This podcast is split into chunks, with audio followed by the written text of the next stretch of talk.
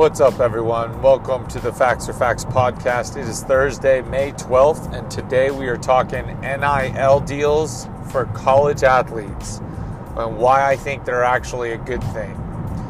So, there's a lot of things that have been going on in the media in the last, I don't know, five to 10 years about how college athletes should be getting paid for their services essentially. And on one side of the argument, you got guys like Doug Gottlieb that will continue to argue that a college education and the fact that they get their name and their brand out there is, you know, incredibly important. They get their education, which sets them up for after high school or even after pro sports if they choose to go do that, if they get selected. And then on the other side of the aisle, you have about just about everybody else that's arguing, hey, these college athletes are making millions of dollars for these universities. They're making billions of dollars for the NCAA. Just take a look at what the playoffs have done in college football, and then take a look at what uh, March Madness brings in every year from a standpoint of dollars and cents it just makes sense that they should be able to get some of that money, especially when they were making video games back in the day. I know a ton of people that like to play NCAA football or NCAA basketball.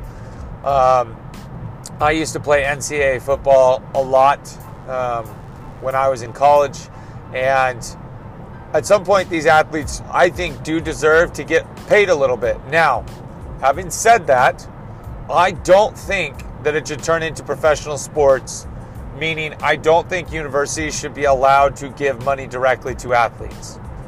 However, if the university or sports team from that university can facilitate money going to those athletes through deals of sponsorship, I personally think that's okay.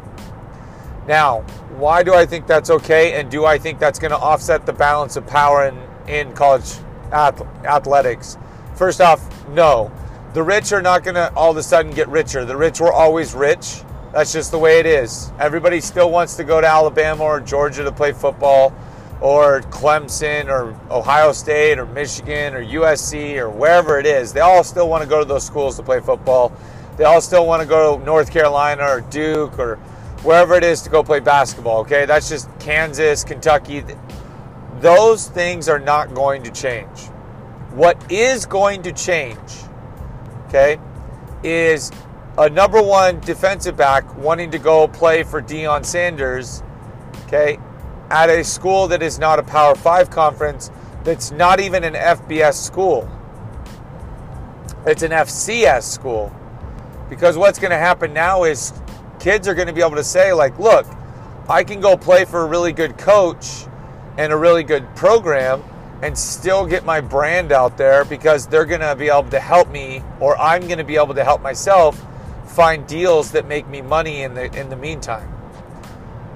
It's not going to offset the balance of power. You're still going to see Alabama in the championship or USC. All it's going to do is now allow an athlete per year. I wouldn't say that there's going to be a rush of athletes going to different schools, you know, all of a sudden all it's going to do is it's going to allow an athlete every once in a while, like this DB from up in uh, New Jersey or New York, to basically make the decision like, hey, I don't want to go play for one of those universities. I want to go play for this university or this coach. And I don't have to worry about the money because guess what? That coach will help me get recruited into the NFL. And I'll be able to make some money in the meantime through NIL deals. There's a couple of girls at Fresno State that are now transferring from Fresno State that were the first ones to sign NIL deals. There are a couple of twins that were famous on TikTok or something, and they signed a huge boost, like team uh, Boost Mobile contract or something like that. And they were the first ones to do it, and they made a ton of money doing that. Now, are they going to go? Are they good enough to go play at Stanford? Or are they good enough to go play for, you know, one of the big, like Baylor or one of the big women's programs in the country? I don't think so. But what that's allowing them to do is, hey, look, they have some followers on TikTok or Instagram or whatever. They can make some money doing that while they're getting a college education, while they're playing basketball in college. And I think that's the other thing is why is it that all these other students, you know, if they're former high school athletes that never made it as a college athlete, Why are they allowed to go and run camps or, you know, um, do uh, do sports camps or do one-on-one training or sell their brand, as it were, to parents that they're all of a sudden these great coaches when the actual athletes themselves weren't allowed to do that. They weren't allowed to, you know, use their quote unquote brand to make them more money on outside of school, off campus premises. And I understand that a lot of these college athletes are getting money under the table. And they are because look, if you live off campus and you're one of these D1 athletes, you're getting paid a monthly stipend to help you pay for bills and stuff. That's how they like pay you for housing. And I can tell you right now that they're making money off of that if they're smart. They're getting, first off, they're getting all the shoes and all the gear that they need or want. Okay. They're getting state of the art facilities. They're getting paid for living off campus and they can put some of that money away. Now, I understand it's not the hundreds of thousands of dollars that they might bring into that school or millions of dollars, depending on how big their brand is. But they are getting paid something and they're also getting a college education, which nowadays, depending on where you go, is worth $200,000 or $150,000. So it's not like they're not making anything in the four years that they're there. But I will say that I'm happy that they're allowed to get paid now for their brand, regardless of how much they're getting paid. You know, I understand that like USC might have an advantage, quote unquote, over maybe Alabama now, because USC obviously is in Hollywood. Uh, they might be able to bring in some bigger names to do sponsorships. But the reality is, it's like I don't see USC's football team all of a sudden becoming like greater than every other college football team for the next 20 years just because of these NIL deals. That's just not going to happen because guess what?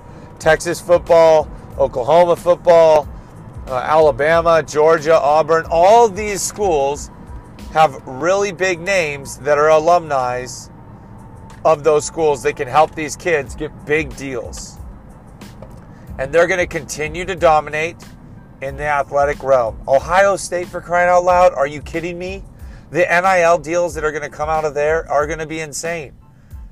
It's not going to change Ohio State football. You know, all of a sudden they're not going to get more recruits or fewer recruits, right? Because an NIL deal that you might get through Ohio State, you'll probably get something similar at USC or Bama or Clemson or wherever. That's just the reality of the situation. Now, it's going to be harder for smaller schools to have those same things. I will say that. I think it's going to be harder, but it was always a harder sell for those smaller schools to get those athletes, right? You're still going to have people transferring from one school to another. You're st- when coaches come and go, or when they're not getting playing time. Look at Joe Burrow for crying out loud. He was a transfer kid, and then he was the number one pick, and now he's Joe Burrow. You know, Super Bowl uh, quarterback re, you know, got the Cincinnati Bengals to turn everything around. But he was somebody who was in the transfer portal for crying out loud. And if a guy that's that prestigious was in the transfer portal, and I understand he wasn't getting playing time where he was, which is why he transferred in the first place. So I think the NIL deal thing is fine. I think that the NCAA is not going to be able to govern this because they're a bunch of jokes that are walking around. They think they're bigger than they are. The reality is, is that the NCAA has been a joke for a long, long time. Everybody laughs at them because they're super corrupt. They are incredibly incompetent. They have no control over anything that they're doing within the college realm. And everybody knows this. And the people that don't know this are people that are grasping at like hope. They're, they're basically trying to reach the stars. Like it's impossible. They just don't know what they're doing.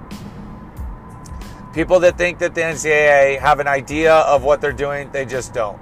I hate to break it to you, but if you've been paying attention at all, you know that they have no idea what they're doing. Uh, so, as far as the NIL deals go, you guys let me know your thoughts. Do you think it's going to be a changing of the guard in college athletics? Because I just don't see it happening. All right, I there's no way you're going to see that many changes with college athletes all of a sudden because they can get NIL deals. Because if you can get an NIL deal at Bama, you're going to be able to get one at 100 other schools. If you can get one at an FCS school or something, you're going to be able to get one at 100 other schools. So all it's doing now is it's allowing athletes to make a little bit more money while they're in college, which I think is a good thing. I think it would be also a good thing if, if someone trained them on how to save money and spend their money and invest their money into their future and what to do with that. They're going to be inching closer and closer to becoming professional athletes. And for some of them, they basically are with some of these schools and how big they are. Think about SEC football, you know, like how big that is. They're practically professional athletes walking around. Anyways, that's it for me, guys. You guys let me know what your thoughts are on NIL deals. Do you think they're bad for the game? Do you think they're good for the game? Uh, do you think they don't really do anything for the game other than allow athletes to make a little bit of money? And I'll catch you guys in the next one.